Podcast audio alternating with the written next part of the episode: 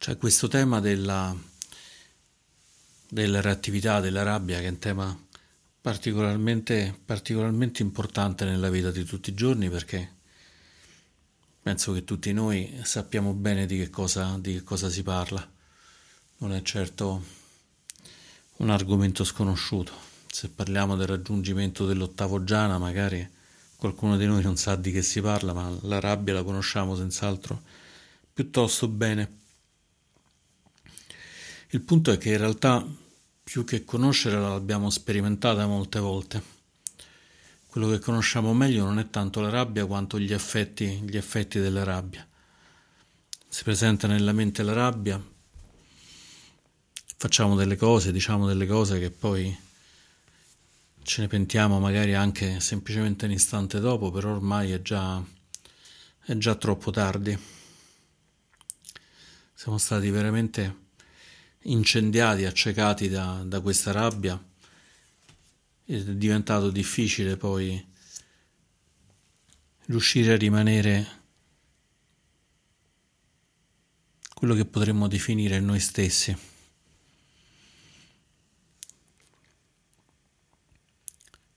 Così che la rabbia diventa anche una specie di tabù. Appena vediamo che c'è rabbia, se riusciamo ad accorgerci che c'è rabbia, lo definiamo un argomento, una sensazione, un'emozione che per noi non va bene e quindi cerchiamo subito di, di metterla a tacere anche perché magari ne abbiamo anche paura, non è soltanto una questione di cultura ma anche di, di paura che abbiamo, che abbiamo noi stessi. Così facendo diventa sempre difficile conoscere, conoscere davvero la rabbia. Per cui diventa anche difficile chiederci se la rabbia è utile, che cos'è, perché si è verificata.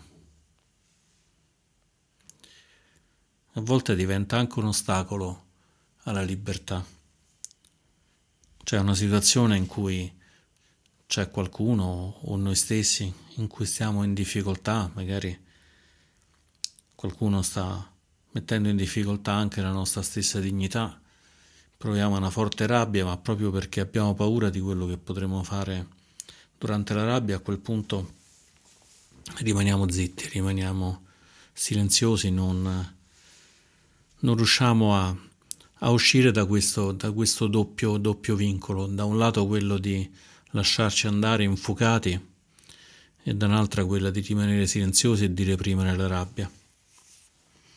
Nei fumetti c'è questo bellissimo personaggio dei supereroi americani che è Hulk, che quando si arrabbia passa da esimio scienziato, diventa improvvisamente tutto verde, comincia a diventare enorme e diventa super aggressivo e distrugge tutto.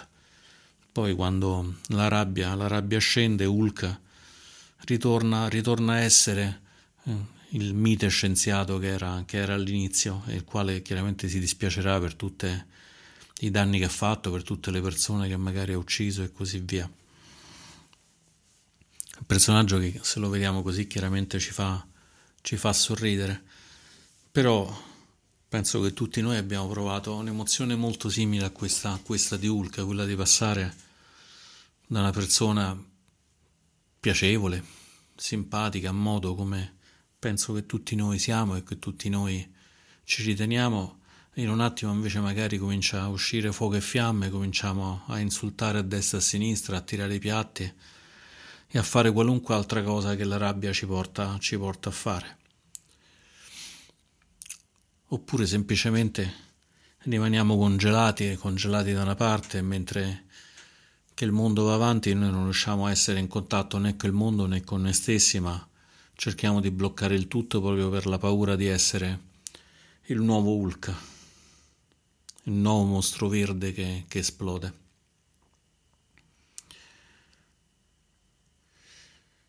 Se andiamo a vedere i vari ostacoli, i vari ostacoli della vita spirituale, questo della rabbia è considerato il più facile da risolvere. E per me è sempre stato uno stupore che questo fosse il più facile da risolvere perché per me la rabbia è stato un problema assolutamente, assolutamente importante.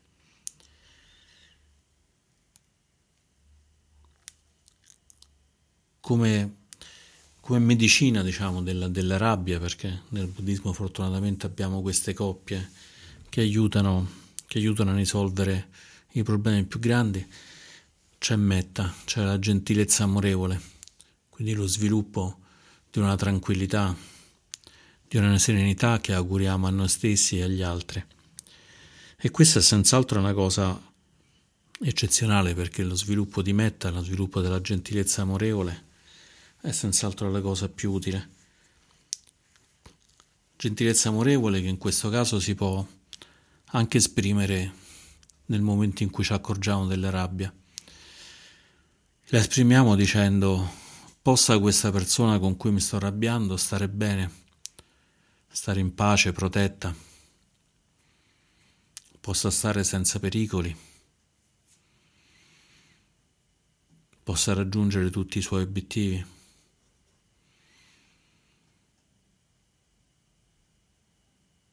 possa sentirsi bene. E questo è un momento difficile da fare perché questo lo possiamo fare nel momento in cui ci stiamo arrabbiando e non è proprio quello il momento in cui vorremmo invece augurargli tutto il bene possibile.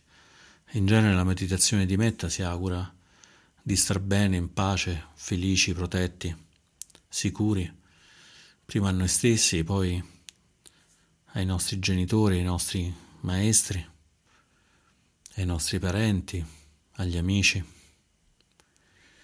fino ad arrivare poi alle persone neutre che conosciamo molto poco. E poi andiamo a toccare le persone difficili. Quando andiamo a toccare le persone difficili, già portandole alla mente è un'operazione complicata. Poi da ultimo allarghiamo a tutti gli esseri.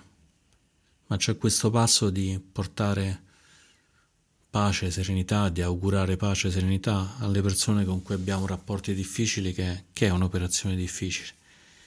Farla nel momento stesso in cui abbiamo davanti la persona difficile, davanti la situazione difficile, è ancora più, più difficile. E magari non ci riusciamo. Allora la gentilezza amorevole ci torna di nuovo in aiuto perché possiamo portarla verso di noi, possiamo svilupparla verso di noi dicendoci possa io stare calmo, possa io stare sereno, possa io stare bene, protetto, senza ostacoli, cercando anche di andare oltre questo senso di frustrazione se magari non siamo riusciti a esprimere questo desiderio per l'altra persona, per le altre persone con cui in quel momento stiamo in difficoltà.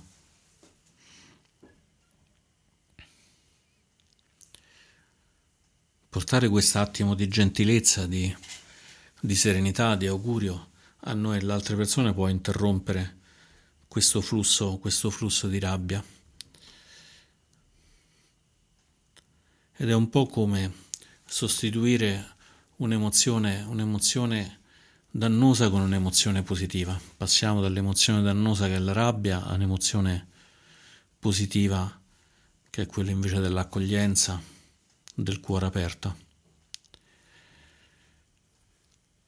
Ma dobbiamo stare molto attenti a non voler nascondere sotto il tappeto la rabbia, perché la rabbia come energia può essere anche un primo fuoco, anche un primo fuoco positivo se stiamo per strada e vediamo una persona che viene presa a calci, a pugni da altre persone, la rabbia può essere quell'energia che ci sprona ad andare lì a cercare di fare qualche cosa, a mettere al sicuro questa, questa persona che viene colpita.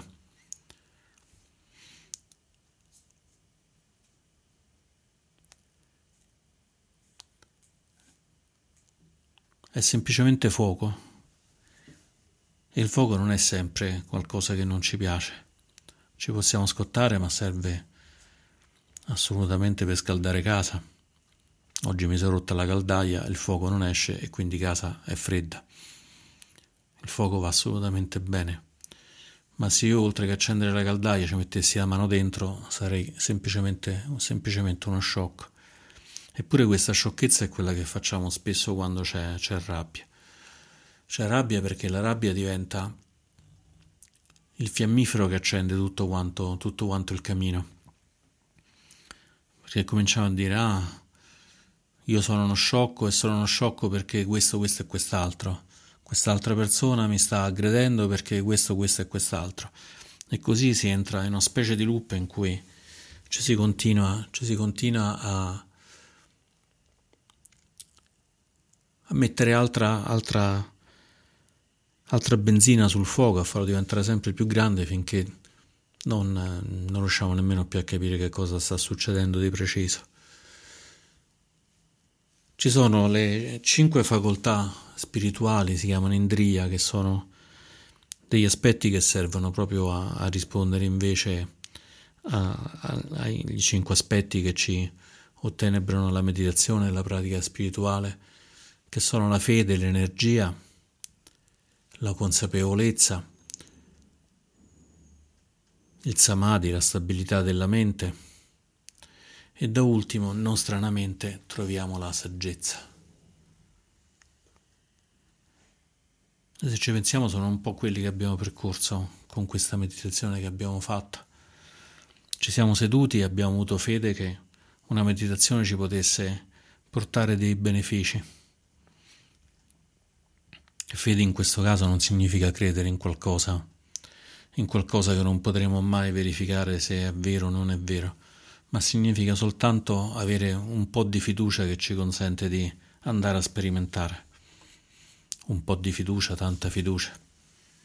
Nel Buddha si può iniziare a avere un briciolo di fiducia e cominciare a fare magari la respirazione, meditazione sul respiro, fino ad avere una fiducia incrollabile, una fede incrollabile che è quella che otteniamo quando prendiamo rifugio nel Buddha e questo rifugio diventa sempre più vivo in noi fino a diventare una fede, una fede incrollabile che è quello che ci può portare addirittura già al primo livello di illuminazione, che è contraddistinto proprio dalla fiducia incrollabile nel Buddha, nel suo insegnamento, il Dharma, nella comunità dei praticanti che è il Sangha.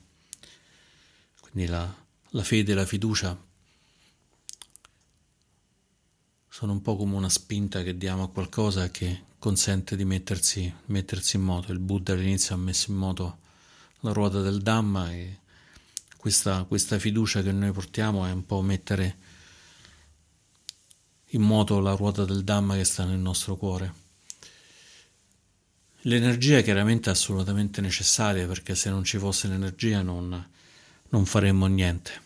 Riconosceremmo che c'è un problema, c'è il problema della rabbia, c'è il problema della reattività, però senza energia non andremo molto lontano, quindi c'è quest'idea della, della pratica, del, dell'oretto sforzo nella pratica che serve chiaramente a portarci più vicino. La consapevolezza è quello che è un po' alla base di tutta la nostra pratica, ma in questo caso è assolutamente necessaria perché se non ci rendiamo conto che abbiamo un'avversione, se non ci rendiamo conto che ci stiamo arrabbiando, o meglio ancora, se non ci rendiamo conto che si stanno creando le condizioni per la rabbia, è facile che questa rabbia non sia esplosa all'improvviso, ma che ci siano tutta una serie di condizioni che ci portano pian piano ad arrabbiarci. Allora la consapevolezza ci può permettere di mettere quest'attimo di distacco fra noi e l'esplosione, fra noi e la perdita di, di controllo, fra noi e diventare un, una statua di ghiaccio. Quindi la consapevolezza in sé non agisce, ma è quello che consente di avviare meglio questo processo. In realtà la fede e l'energia hanno creato le condizioni, le condizioni ideali per, per sviluppare la consapevolezza. E quando sviluppiamo la consapevolezza, a quel punto possiamo trovare la stabilità della mente, il samadhi, e in questo modo qui accrescere con contatto, conoscendo bene le cose, la, la saggezza. Ma c'è questo aspetto che trovo particolarmente interessante che è quando è che ci sono le condizioni della rabbia o le condizioni della reattività. Noi siamo, per effetto delle nostre azioni, dei nostri pensieri, per effetto anche del mondo che ci circonda, della cultura che abbiamo, siamo soggetti a ripetere dei pattern, a ripetere degli schemi che volta dopo volta andiamo sempre, sempre a ripetere. ad esempio per me uno schema che è stato particolarmente forte è stato quello del difensore del Dharma. Ogni volta che sentivo qualcuno dire qualcosa di, a mio avviso, sbagliato sul Dharma, sbagliato sui monaci, i monaci non ne parliamo neppure, lì proprio prendevo altro che la spada fiammeggiante di Manjushri, prendevo proprio la bazooka fiammeggiante. Ed era quasi un automatismo, era come spingere un pulsante e usciva fuori questo Hulk in me con scritto in fronte d'arma che non si sa bene chi ce l'aveva scritto, ma io pensavo che ci fosse. Allora, questi schemi è importante saperli riconoscere, ma è forse ancora più utile riconoscere quando è che si stanno per sviluppare. Cioè ci sono delle situazioni, delle condizioni tali, cui, tali per cui nella mente si presenta, si presenta rabbia, si presenta avversione. Già dire non sto provando rabbia, non sono arrabbiato, ma ci sono condizioni per cui si sta sviluppando nella, rabbia nella mente. È già un passo, un passo decisivo per poter osservare meglio le cose, per poterle osservare con, con saggezza. Finché diciamo sono io che mi arrabbio, c'è un forte attaccamento non soltanto all'io ma anche alla rabbia. Sembra come se la rabbia sia una cosa nostra. Però ci possiamo rendere conto come se un fiume straripa e, e noi stiamo vicini, verremo afferrati dall'acqua di questo, di questo fiume. Noi non siamo né il fiume né l'acqua. Non è che possiamo dire mi sto, mi sto annegando, mi sto riempendo d'acqua. Ci sono state delle condizioni, magari ha piovuto molto, magari si è rotta una diga e il fiume che prima scorreva placido tranquillo a un certo punto l'acqua è uscita fuori, è uscita in grande quantità, c'è stata un'alluvione e noi siamo stati riempiti dall'alluvione. Possiamo provare a osservare la rabbia e le avversioni anche, anche in questo modo. C'è stata una diga che si è rotta, c'è stata una pioggia a monte di cui magari nemmeno, nemmeno ne ho conoscenza e nella mente si è sviluppata, si è sviluppata rabbia.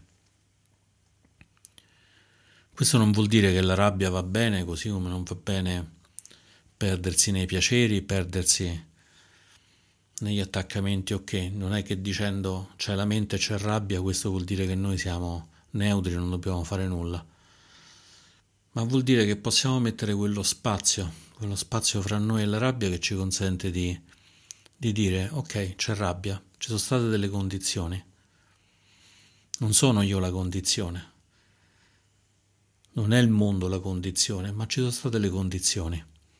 E visto che la rabbia non porta beneficio né a me né agli altri esseri, posso fare qualcosa per, per superare questa rabbia, però assumendo che questa rabbia non sia mia. Non sia mia, ma semplicemente che c'è. In questo modo possiamo cominciare a osservare quando è che capitano queste condizioni, possiamo fare un lavoro su noi stessi che è un lavoro anche abbastanza lungo. Quando è che mi arrabbio? Quando è che spingono quel pulsante per cui appena mi dicono queste cose, bang, parto con, con la rabbia, con, con voglia di andarmene, di sbattere la porta, se non di tirare i piatti. È un processo istantaneo o un processo che piano piano sta arrivando?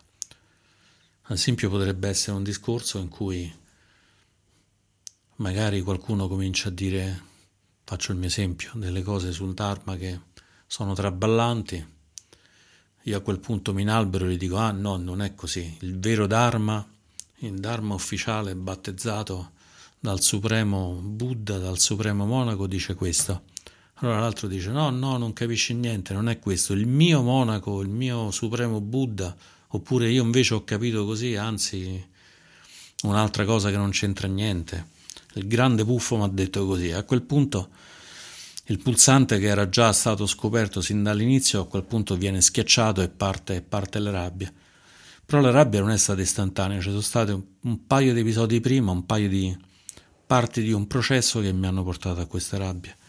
Allora, se riconosciamo qual è il processo che ci porta alla rabbia, magari possiamo disinnescarlo in quel momento, in cui magari possiamo dire, va bene, hai questa impressione sul Dharma, io penso che forse non è proprio questa la posizione che è espressa nei sutta, possiamo rivederla insieme. E quindi evitare di arrivare a questa parte di, di contrapposizione forte, di contrapposizione forte o di dire io contro gli altri, che è un po' il punto che ci, che ci perseguita in tante occasioni o anche il punto io contro me stesso perché magari a quel punto non solo mi arrabbio ma mi rendo conto che mi sto arrabbiando per una cosa di cui già mi sono arrabbiato mille volte prima e dico non solo mi sto arrabbiando per questi sciocchi ma sei ancora più sciocco io stesso che, che mi arrabbio per questo e quindi mi arrabbio anche per me stesso E quindi dobbiamo cercare di trovare le condizioni che ci portano alla rabbia per lasciarle andare, per lasciarle andare perché evidentemente non sono, non sono salutari, salutari, per noi. C'è un termine, un termine nella lingua pali, la lingua del Buddha, che oltre upecca, che è l'equanimità, esprime forse anche meglio diciamo, la, questa situazione di, di stare bene, di stare tranquilli quando quando fuori diciamo impazza invece tutto quanto il caos e il fuoco. Questa parola, che è una parola singola molto lunga, sono tre parole unite, si chiama Tatra Maggiattata, che vuol dire stare al centro di tutto questo. Ed è un po' l'idea che noi possiamo stare al centro del caos, al centro di persone che ci insultano, al centro di, di una situazione estremamente stressata eppure sperimentare la tranquillità di stare proprio al centro, di stare proprio al centro e di vivere con saggezza e tranquillità.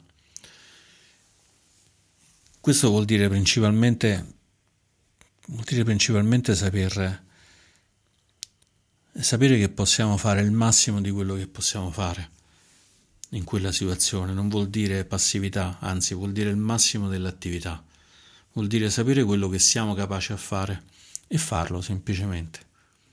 Quindi non disperarci perché non possiamo fare di più, non preoccuparci perché non lo stiamo facendo, ma semplicemente farlo.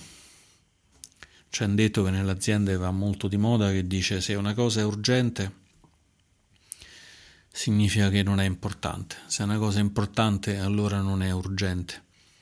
Che insomma detta così sembra una bella sciocchezza, però poi probabilmente invece è abbastanza vero che sia così. Poi ci sono altre situazioni, magari siamo medici, stiamo in ospedale, una persona davanti a noi casca e sta morendo e morirà in pochi secondi se non facciamo qualcosa e quindi dobbiamo non farci trascinare via, ma addirittura rimanere stabili in quel momento per poter rispondere meglio. Quindi anche in questo caso qui, questa, questa parola, questo Tatra Maggia Tattata, questo stare al centro di tutto quanto questo è proprio quello che, che ci serve, che vuol dire essere confidenti, essere vitali, vuol dire riconoscere la nostra integrità e vuol dire anche una cosa importante che è quella di stare bene. Noi mm, in Occidente siamo abbastanza portati a a negarci la voglia di stare bene. Sembra che sia una cosa molto, molto egoistica questa di stare bene. Ma in realtà star bene ci consente di, di essere di massimo aiuto per noi e per gli altri. Se stiamo male fisicamente perché non ci siamo curati, se stiamo male mentalmente perché non, non poniamo attenzione alla nostra mente, è difficile che ci possiamo portare aiuto e che possiamo essere d'aiuto a qualcun altro. Un medico per poter curare gli altri deve stare in buona salute, ma anche semplicemente col lavoro che facciamo, con la vita che facciamo, dobbiamo avere una ragionevole, una ragionevole capacità di, di stare bene. E star bene vuol dire anche appunto osservare queste condizioni che ci portano, che ci portano all'avversione, alla rabbia. Quindi una buona pratica può essere la meditazione che abbiamo fatto di, di riconoscere appunto che c'è la rabbia, che ci sono gli effetti della rabbia e che possiamo stare calmi di fronte a questa rabbia addirittura a nostro agio, fino al punto di conoscerla bene la rabbia. È questo conoscere che la disinnesca. Molta parte dell'insegnamento del Buddha è che quando conosciamo veramente qualcosa, allora questa qualcosa non ci, non ci crea più problemi. Tradizionalmente ha descritto anche in tantissimi, in tantissimi eh, insegnamenti del Buddha c'è questo personaggio Mara che è una specie di, di, di diavolo distruttore, di diavolo tentatore che prova prima a non far illuminare il Buddha, poi anche a portare scompiglio con tutti quanti, con tutti quanti gli altri allievi, discepoli e discepole del Buddha. Inevitabilmente quando il Buddha incontra Mara gli dice Mara, io ti ho riconosciuto. Nel momento in cui dice io ti ho riconosciuto, Mara si sente automaticamente sconfitto. Non serve altro, dice io ti vedo, io ti ho riconosciuto. Perché chiaramente è la mancanza di riconoscimento che ci porta, che ci porta a difficoltà. E allora la rabbia è un po' come Mara per noi, ci porta a difficoltà, ci porta allontanamento, allontanamento da noi e dagli altri. E quindi dobbiamo arrivare a dire alla rabbia quello che il Buddha diceva a Mara, ti vedo, ti ho riconosciuto. Anche noi dobbiamo dire ti vedo e ti ho riconosciuto. E magari dircelo un po' prima, vedo e riconosco che stanno arrivando, che stanno arrivando le condizioni per la rabbia. Lavorando su di noi, lavorando in quel momento, portando metta gentilezza amorevole, ma se per noi la rabbia, l'avversione è un problema costante, possiamo anche decidere di praticare per qualche periodo la meditazione di metta in modo più, più continuo, in modo da abbassare questo fuoco. Alla fine sarà soltanto una piccola fiammella che anche se la tocchiamo non ci fa male, ma a quel punto addirittura è importante che ci sia perché ci fa riconoscere invece situazioni che possono essere difficoltà per noi e per gli altri, ricordandoci comunque che anche la nostra dignità, anche la dignità degli altri è importante, non dobbiamo rimanere passivi di fronte, di fronte a, tutto, a tutto quanto questo. Questo ci consente di sviluppare la saggezza, di riconoscere questi schemi e di arrivare a questa condizione di benessere, questa condizione di benessere che è una condizione di lasciare andare che fa sì che questi schemi poi non si ripetano più. E quindi in qualche modo che questo karma che abbiamo sviluppato vada un po' a spegnersi, vada a spengersi almeno per queste cose e quindi lasciarci progressivamente più, più liberi. Quando invece abbiamo tempo e possibilità di reagire in modi lunghi, ad esempio ci è arrivata un, un'email in cui ci si è creata una condizione di rabbia o magari stiamo leggendo un post su un social che, che ci tocca e vogliamo diventare i, appunto gli Hulk della situazione, vogliamo rispondergli a tono, cioè adesso ti faccio vedere io cos'è questa situazione, ok? Possiamo invece fermarci un attimo e dire questa risposta che sto dando, questa mail che sto scrivendo, questo post che sto scrivendo, questa telefonata che voglio fare dopo che è successo qualcosa, più che far pagare lo scotto, diciamo, di questa cosa che non mi è andata bene, o farmi pagare a me stesso questo scotto, porterà beneficio all'altra persona, porterà beneficio a me, creerà le condizioni per stare meglio tutti e due, tutti quanti. Allora possiamo magari scrivere e non spedire, magari lasciarla lì, rileggerla più volte vedendo di capire come come questo può, può effettivamente aiutare a aumentare l'amicizia, la tranquillità, la serenità. E magari se non ci sentiamo sicuri chiedere a un'altra persona di aiutarci. Possiamo chiedere a una persona di famiglia, a un amico spirituale, di leggere quello che abbiamo scritto e dire secondo te va bene per creare più armonia?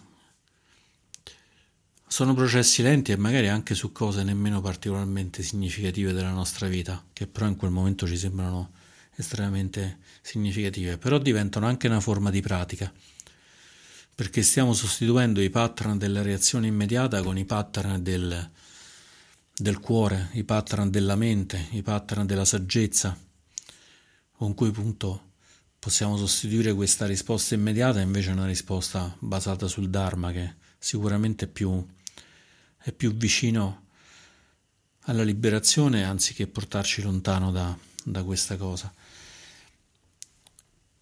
E questo processo diventa un processo sempre più sottile. Inizialmente, e qui finisco, inizialmente riconosciamo soltanto la rabbia più grossolana, l'avversione più grossolana, poi cominciamo a far caso che anche magari leggendo delle cose belle ci, ci scatena un po' di avversione e così via. E ognuna di, queste, di questi colpi di avversione, di colpi di rabbia, li possiamo utilizzare come nostri amici, guardandoli da lontano. Un fuoco visto da vicino scotta, ma visto da lontano tipicamente molto bello, molto bello il fuoco nel, nel camino. E così può essere questo riconoscimento di questa avversione, di questa rabbia, quando non facciamo niente, non, non rispondiamo in modo non salutare, però questo ci dà, ci dà l'indicazione che c'è qualcosa che possiamo ancora lasciare andare. E quindi trasformare la rabbia da, da nostro nemico, da nostro potenziale attivatore di Ulca, a invece qualcosa di, di molto vicino che ci, ci diventa semplicemente una specie di animale benigno che ci, che ci indica le cose che non ci vanno bene. E con la speranza che tutti noi possiamo far evaporare questo Hulk, portarlo semplicemente nel nostro cuore e farlo stare comodo e tranquillo senza più diventare verde e brutto, ma anzi far diventare anche, anche il nostro Hulk interiore in un Buddha interiore. Chiudo le mie riflessioni di oggi. Grazie.